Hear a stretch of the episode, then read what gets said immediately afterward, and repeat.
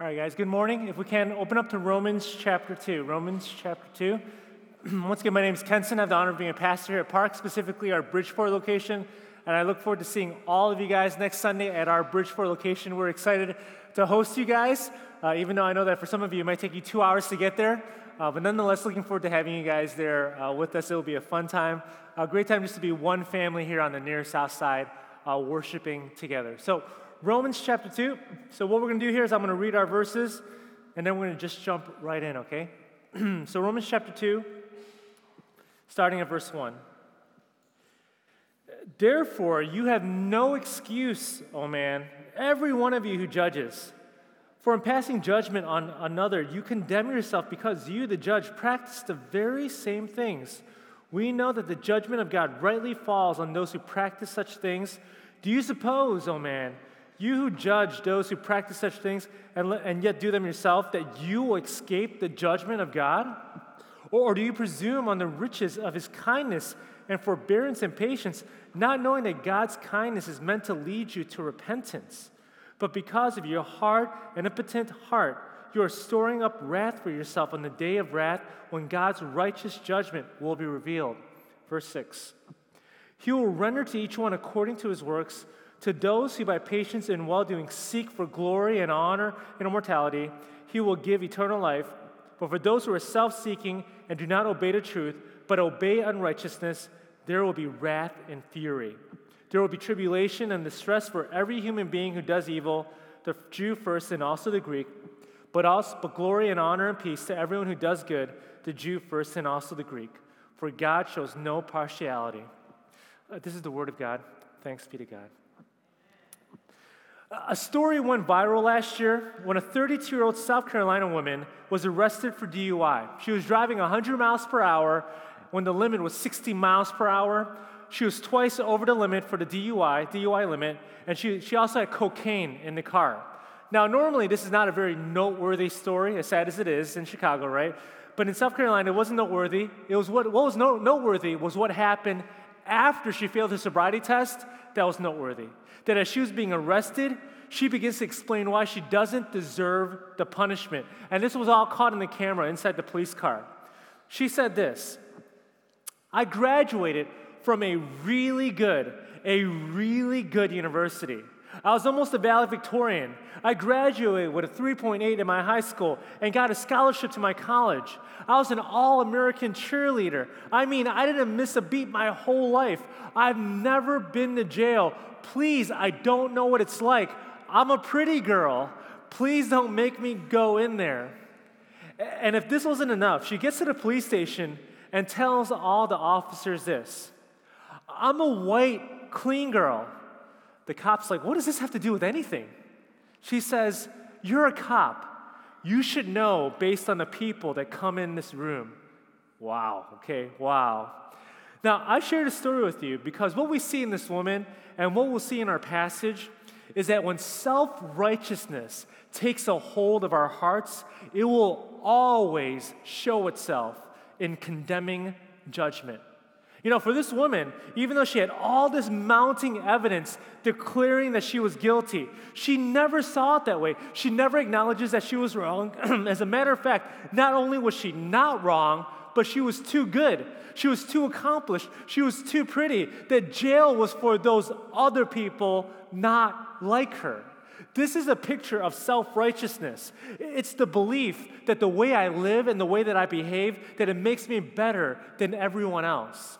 You know, in our passage, Paul confronts this self righteousness and condemning judgment within the church. Now, some context to remind you guys the chapters we're in Romans right now is all about God's condemnation and wrath towards the sin of humanity. And we're going to be in these chapters for a very long time. And the reason Paul is doing this is because he is laying out the good news of Jesus for the church. But in order for us to see the good news that will come in Romans chapter 8, we need to understand the bad news of our condition to appreciate what the good news really is. So, in chapter one last week, Paul talks about the judgment of God towards sin and idolatry, and he lists off a bunch of sins like homosexuality and any other sexual sins that are outside the covenant of marriage between husband and, and wife. And included in that list as well, too, were the sins of malice, murder, strife, deceit, gossip, haughtiness, boastfulness, inventors of evil, the foolish, the ruthless, and so on. And this is the end of chapter one. Now, as this letter is being read out loud, in that historical context, this letter will have been read to the congregation like it is today to the Roman church. And Paul knows that as this is being read out, as chapter one is finishing, that many of the believers sitting in the seats, many Jewish believers, would have been, Amen serves them right. Thank God I'm not like those Gentiles or those sinners outside these walls, that I'm nothing like them at all. Well, we know that Paul right now is singling out the Jewish believers because later in chapter 2, verse 17, he calls them out. He says, You who call yourself Jews. And Paul does this because he knows of all the people in the church, the Jewish believers had the most reason to feel the most self righteous because they didn't commit the sins of chapter 1. They had the law, they had the Torah, and they followed it. So they assumed that we're off the hook from God's wrath. Paul wants to make it super clear in chapter 2 that they are not off the hook. Neither are we off the hook because Paul right now is confronting religious people. He is confronting people like, the, like us, regular church attendees. Chapter 2, verse 1. Therefore, you have no excuse, O man, every one of you who judge, judges. For in passing judgment on another, you condemn yourself because you, the judge, practice the very same things. Another way to understand the verse here if the list of sins in chapter 1 did not make you humble or compassionate, but instead it made you prideful and condescending towards others, your judgment condemns you because it exposes your hypocrisy. And we'll get to that in a little bit. Now, to be clear, this passage does not mean that we should never use discernment. It does not mean that we shall never make a moral critique. We must do that. God expects it. He wants us as Christ followers to know the difference between right and wrong, light and darkness. He calls us to disciple our children in His ways. We are to know the gospel, we are to know right and wrong.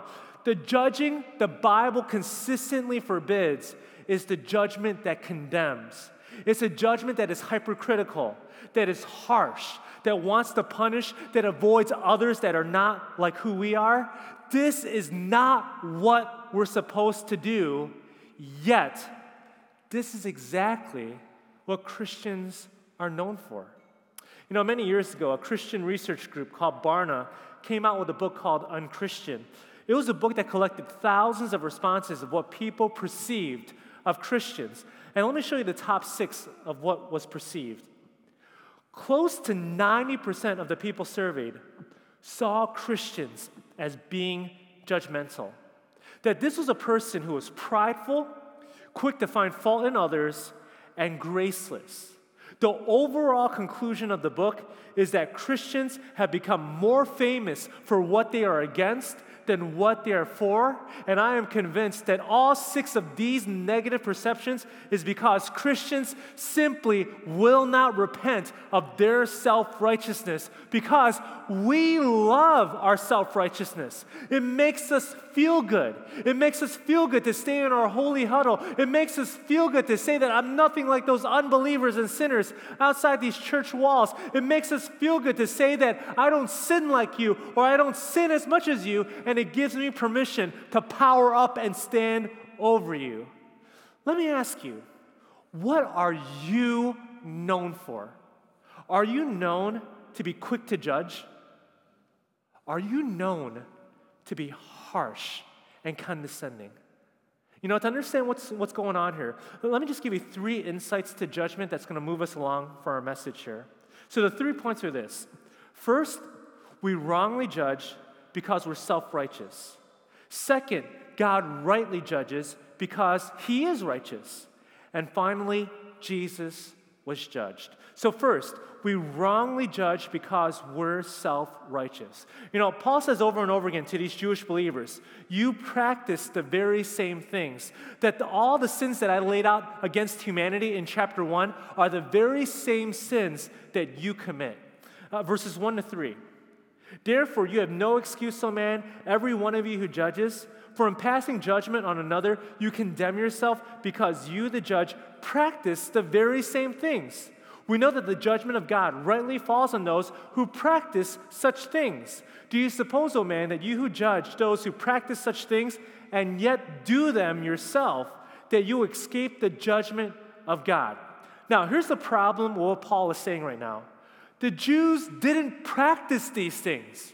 They weren't sleeping around. They weren't murdering. They weren't being disobedient to their parents. They obeyed the law. So, what's going on here? Paul is talking about their hearts. That even though you might not be physically bowing your knee to an idol, your heart has. Even though you might not be getting in bed with someone else, your heart has. Even though you might not have murdered someone, your heart has. And in verse 5, Paul calls it out that all of this comes from the hardness of your heart. Verse 5, but because of your hard and impenitent, which means unrepentant heart, you are storing up wrath for yourself on the day of wrath when God's righteous judgment will be saved. Paul isn't just talking about their works, he is getting to their hearts. And Paul, right now, is echoing back to the teaching of Jesus on the Sermon on the Mount, where all sin always begins at the heart. Here's Jesus on anger Matthew 5 21 to 22. You have heard that it was said to those of old, You shall not murder, and whoever murders will be liable to, ju- to judgment. But I say to you that everyone who is angry with his brother will be liable to judgment. Jesus on lust, Matthew 5 27 to 23. You have heard that it was said, You shall not commit adultery, but I say to you that everyone who looks at a woman with lustful intent has already committed adultery with her in his heart. The root of sin does not start with behavior, it always starts in the heart. This is why Paul can say to the religious, he can say to us, the church attendees, that you're just as guilty as those who practice because you have the same sin within your own heart. The only difference between you and those outside these walls is that you hide it better that you hide it in the secret places of your heart, that you hide it in your thought life. And this is the reason the self righteous are so quick to judge others because they do not do business at the heart level. Therefore, the self righteous, it's all about the outward, it's all about behavior. Why? Because frankly, it's just easier. That it's so much easier to say that I haven't murdered anyone today than to say, well, I haven't been angry today, I haven't been greedy today, I haven't been lustful. So it becomes easy for the self righteous to judge because our standard of righteousness is not the one set by the Bible, is not the one set by Christ, it's the one set by ourselves. And because of that, there will always be someone that we can look down at. For example, we yell at our kids for doing the very same silly things that we did as kids. That we say to them, right, when I was your age, you know, I was smarter than that. Okay, I don't say it all the time, but I say it sometimes to my kids. We, we look at the parents in the restaurant or in the airplane. I can't believe they let their kids misbehave like that. Or, or we see the homeless, and our, thir- our first thoughts are, you know, what bad choices led them to where they are today? Or, or we hear about someone who's in massive debt. You know, how can they be so unwise in how they handle their finances? My finances are in order. You know, what's wrong with them? Or, you see those who are not as smart or as accomplished as you. You know, why are they so lazy? They should do something more with their lives. A self righteous heart will always condemningly judge because they have decided to put themselves in the place of God. And this is a heart that is at the root of racism, sexism, and any other isms that is responsible to diminish and devalue people. Now, how do you know if this self righteous heart is true of you? Let me give you two, two ways to evaluate, evaluate yourself. So, first, you are more disgusted by the sin of others than you are by your sins. That you're harsh and critical when someone messes up, but when you mess up, you're much more compassionate. You're understanding you're forgiving. You give yourself a self hug, right? Like it's okay. It's okay. You had a really hard week. You know. You know. People will understand. You find all kinds of excuses for your sin. Yet for others, you lack empathy and compassion, and you could care less about their burden of their story. When they mess up, when they slight you, it, you know it, it's wrath and fury and nothing else. Do you see? You are living with a double standard. You're holding people up here but you're holding yourself down here and giving yourself a lot of grace and compassion. Is this true of you? Here's a second way to evaluate yourself. You know this true, this, this heart is true of you, this self-righteous heart is true of you if you do not confess and repent daily of your sins. Now I'm getting somewhere, ain't I? If you are not confessing daily and repenting of your sins daily, you're not doing this for one of two reasons. It's either because you don't recognize the severity of sin or because you have taken God for granted. Verse 4 Or do you presume on the riches of his kindness and forbearance and patience, not knowing that God's kindness is meant to lead you to repentance? To presume is to expect God to be nice to you it's to expect God to wink at your sin, or it's to assume that just because He has not yet punished your habitual sin, right, that it's not that big of a deal when you sin. No. Every day we choose not to confess and repent, we mock God's kindness. We stand in judgment over God's holiness, and if we can stand over God, it ain't no big deal to stand over other people.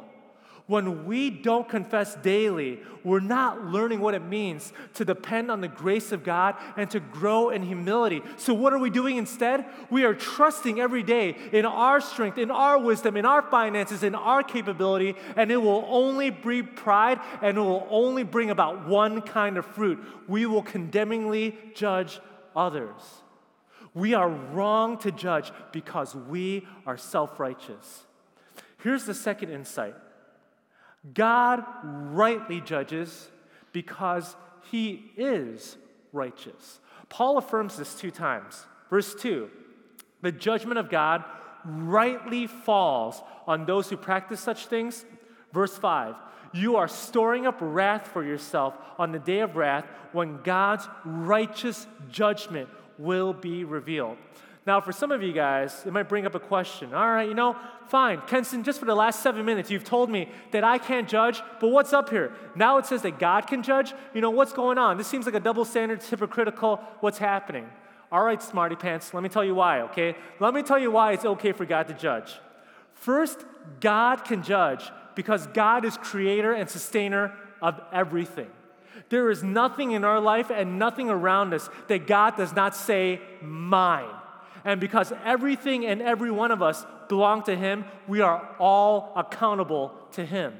Secondly, we should want God to judge because it means that evil never goes unpunished. And there is a lot of evil and injustice that goes unpunished in our world. And the good news of a God who judges is that even if evil might get past the human courts of justice, no evil at any time will ever get past God. And finally, God can and should judge because He is righteous. He is perfectly good and loving and altogether sufficient in Himself. So, unlike us, when we judge out of vengeance or out of pride or out of insecurity or out of being slighted, God is never tempted to judge in that way. His judgment will always be consistent, it will always be fair. Verse 11 For God shows no, no partiality. We are all judged equally before God. So it doesn't matter your cultural background, your family background, your intellect, your race, your nationality. God's judgment will always be fair because He doesn't judge us on the externals, He judges us on the secret motivations and intentions in our hearts. Only God can be fair to judge because He knows and sees everything. And what we read in our verses is that when God judges us, it's according to our works. Verse 6 He will render to each one according to his works. Now, once again, Paul is not separating motivation from action because our works always give evidence to what's going on in our hearts. And we actually see this in verses 7 and 8. Verses 7 and 8, Paul continues to explain how God judges. Verse 7 To those who by patience in well doing seek for glory and honor and immortality, he will give eternal life. Verse 8 But for those who are self seeking and do not obey the truth, but obey unrighteousness, there will be wrath and fury. Okay, so in verses 7 and 8, Paul gives us the verdict and consequences of God's judgment. Verse 7 is positive, verse 8 is negative. Verse 7, when God judges you and your life demonstrates a life of persistently doing good to others, you will, you will have eternal life. Verse 8, when God judges you and your life demonstrates a life of persistent disobedience, you will be given wrath and fury. Now, notice in these two verses, Paul doesn't just mention the works that are judged, but also the motivation for them. Look again at verse 7. The reason you do good is because you do so for glory, honor, honor, and immortality. Now, we read that, and that sounds really self serving. It is not self serving that these are God given desires to want this because we all want meaning. We all want significance. We all want honor. We all want security. We are made in the image of God to walk with Him forever. It is good to desire glory, honor, and immortality. These are good things if we seek them from the Creator and not from created things. In other words, in verse 7, when we do good, and we're rewarded with eternal life, it's because we are seeking after God for our worth, for our acceptance, for our honor. And in verse 8, those who do not obey the truth, they are punished with wrath because they are self seeking, that they put their glory before God's glory. Our works and heart always go hand in hand. So when God said, when God judges us in verse 6, he starts with the outward and then drills right down to the heart and motives that he brings to light our secret life, our thought life, the life that no one else ever gets to see. He will hold us accountable for all of it that in verse 1, none of us will have an excuse. From the irreligious in chapter 1 to the religious in chapter 2, we are all guilty. We are all equals before the cross because we are all sinners before a righteous God. This is why Paul says in verses 1 and 2 that when we condemningly judge others, we are actually condemningly judging ourselves because our hearts are absolutely no different. You know, many years ago, an American theologian, Francis Schaeffer, gave a sermon on these verses in Romans 2. And he said that Romans 2 is about an invisible tape recorder that God has put around your neck. Now, for you younger folks who don't know what this is, let me show you what a tape recorder is, okay? I grew up with this stuff. Now, you can't feel it, you can't see it, but it's there around your neck for your entire life. And on Judgment Day, God is to reach around your neck and grab that invisible tape recorder and play it. And just so you know that he is the fairest judge there is, he's not going to judge you according to the Bible or according to Christ. He's going to judge you by your own words. So he's going to play the tape recorder, and here you are, and here's God, and you both will hear all the standards that you have placed for all the people around you your, your kids, your spouse, your coworkers, your boss, your business partner, you know, your, your customers, your, your pastor, not me, but Rafe, your nanny, the person who cuts you off on the road. And God is going to judge you in this way. Every standard that you've placed on other people, I'm going to measure you by that standard. Do you know what's going to happen to us? None of us will be able to stand on Judgment Day because none of us can even stand against our very own words, let alone God's perfect standard, which is actually what we're going to be measured against. Do you guys see here? We are absolutely lost.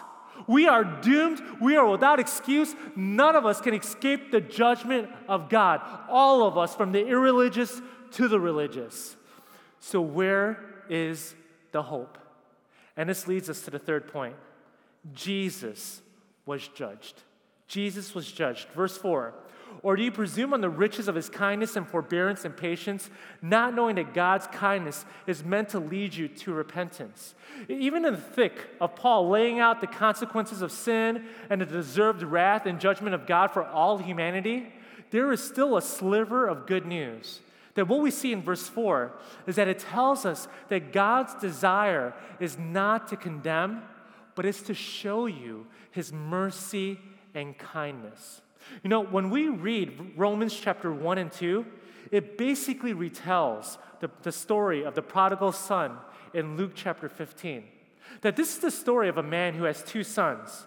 And his, one of his sons, his younger son, rebels against the father and demands his inheritance. In essence, saying to his dad that, Father, I wish you were dead. I want my, more, my, I want my money more than I want to be with you. So this younger son rejects his father outright and he spends his inheritance on all the worldly pleasures that he can think of. Eventually, he's broke, he's miserable, and he's eating with pigs. And when this son comes walking home, do you remember what happens? The father runs to him, embraces him, and welcomes him home. He throws the most lavish party for him. Now, on the outside of this party, you have the older son who sees this and he's fuming and he's angry. Why does the younger son get this great party after he shamed the father so much? I, the older son, I have followed all the rules. I have stayed by my father's side, and yet I've not even gotten a small pig to celebrate with my friends. The older son believes that he deserves the party because he has followed all the rules. He should be the one getting the party. Have you guys noticed? The older son is the self righteous person. It's Romans 2. And the younger son is Romans chapter 1. And in both these stories, both sons are separated from the father. Both of them are lost. And here's the good news the father loves them both and pursues them both and is ready to receive them both only if they would come to Him, only if they would admit that they need Him. In the same way, God is ready to welcome the religious and irreligious back to the family, but they must come the same way. It's only through the cross. It's when we admit our need for grace and mercy and forsake our sin like the younger son and forsake our sense of self righteousness like the older son, will He forgive us because it's on that cross that judge was judged. That Jesus came down from heaven, lived a perfectly righteous life in thought and deed, and he was not judgmental towards people, but forgave people. That even at his final breath, when he was crying out on the cross, he was crying out for us Father, forgive them, for they know not what they do. Jesus had every right to condemningly judge sinners, but he does not. Instead, he chooses to save sinners. Paul says in verse 4 that when you see the riches of God's kindness, it should lead you to repentance because it's in God's kindness. It acts as the very dam that is holding up the flood of punishment that we deserve. Did you guys know that? That it is His kindness that holds it all back. And it's this kindness that God does so that we would come to Him in repentance. This is the reason why God doesn't strike us dead where we deserve. It's not because He's weak, it's not because He's indifferent, it's not because He's giving permission for us to sin. No, He does so so that you would know how much He loves you. You know, in our house, meal times are the worst. You know, our three year old and two year old eat like animals. Even though we've taught them manners, even though we give them a fork and a spoon, they could care less. They use their hands, they fling through the food everywhere, they get their grubby hands on everywhere. Our house is a mess. That's why we haven't hosted small group in years, okay? Our house is a mess. Now, my wife, though, she loves a clean house. She grew up in a clean house. When we got married, she taught me what it meant, to be a clean man. You know, she, she's a very clean person. But here we are living in a messy house. And day after day, meal after meal, the kids totally, totally disrespect her in this way. So here's the question Why doesn't my wife just pour on my kids the wrath of motherhood? Why doesn't she just do that? Instead, what does she do? After dinner, she reads to them, plays with them, hugs and kisses them. What's going on here? The reason my wife doesn't pour her wrath out is because she loves her sons more than having a clean room. In the same way, God loves us more than proving how wrong and foolish we are. He loves us more than showing how strong His wrath is. This is why God may endure months years, decades of stubbornness and resistance. Why? Is so that you would come to Him in repentance. And this is the kind of good news that should drop all of us on our knees because the only reason that we can claim God as our Father and have eternal life is because He chose to be kind to us. That the only reason that you're able to spend all those years walking and indulging in worldly pleasures, walking in rebellion and resistance, resistance to God, and God didn't strike you dead where you were, is because He wanted to give you time to experience His loving and saving grace. That is His kindness at play. But the only reason God could do this is because He was not kind to His one and only Son. That it's on the cross, Jesus was forsaken, condemned, and judged. And it's on the cross, God did not hold back the flood of his wrath, and Jesus absorbed all of it for our sake. So that now, when God judges us, we would be declared righteous and beautiful because his son was righteous and beautiful. And can I say, this is the kind, this is the kind of kindness that we see from God that should kill any desire to judge others. Because it's on the cross where it should make us humble because we now know that Jesus had to be punished and judged for our sins. So, what right do I have to stand over anyone else? It's also on the cross that it makes us forgiving and loving because Jesus extended forgiveness to us when he could have judged us. It's in Christ, you see, mercy triumphs over judgment. Kindness triumphs over judgment. In Christ, grace triumphs over judgment. Amen? Amen. So, what's an application for us here? Let me give you one. Instead of judging others, help others. Instead of judging, help others.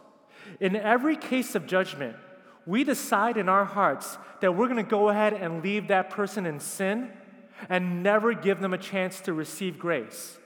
So we gossip. And gossip is judging someone without giving them the chance to change. Or we don't correct or speak truth into that person's life either because we don't believe that they can change or they're not worth my time. Judgment creates this line that says, better than, more righteous than on this side, and everyone else over on that side. Grace has no such line. So when we condemningly judge others, we are proactively contradicting the love and acceptance that God offers to all. Have you noticed that people who judge almost never help and people who help almost never judge. Because when you help, your judgment will disappear because you're now in their shoes, you're now carrying their burdens. Let me ask you, who are you going to be? Are you going to be someone who judges?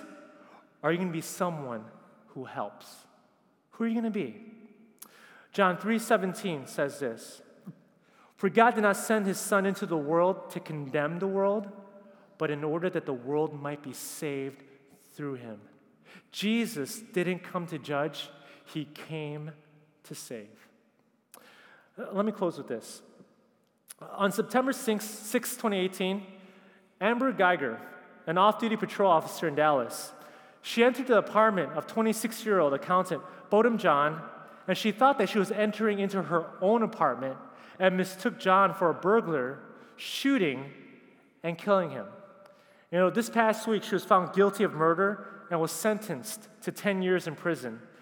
Botham Jean's brother, Brandt, was allowed to give a victim impact statement, and he addressed Amber Guyger directly. And this is what he said to her. Let me show it to you.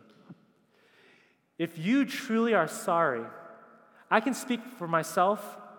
I forgive, and I know if you go to God and ask Him, He will forgive you. And I don't think anyone can say it again, I'm speaking for myself, but I love you just like anyone else. And I'm not going to say, I hope you rot and die just like my brother did, but I presently want the best for you. And the best would be to give your life to Christ. And I'm not going to say anything else. I think giving your life to Christ would be the best thing that Botham would want you to do. Again, I love you as a person. I don't wish anything bad on you. I don't know if this is possible, but can I give her a hug, please? Please. And here was the hug. Church, let me ask you will we judge others and condemn them? Or will we extend grace so that everyone can know the kindness of Jesus Christ? Let's bow our heads and pray.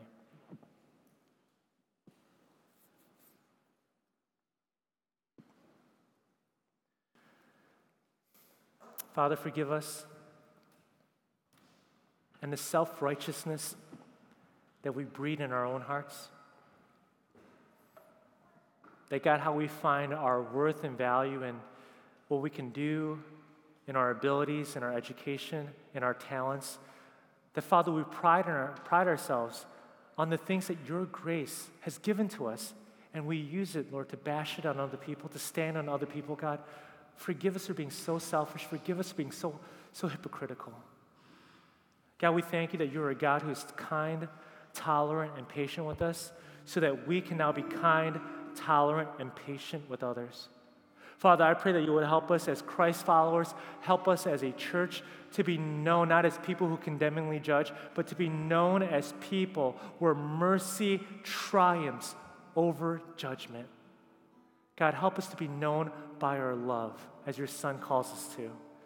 Father, we thank you that it's your Son, Jesus Christ, who was judged, who was condemned, so that, Father, now before your eyes, we are loved and accepted and embraced. It's in your Son's name we pray. Amen.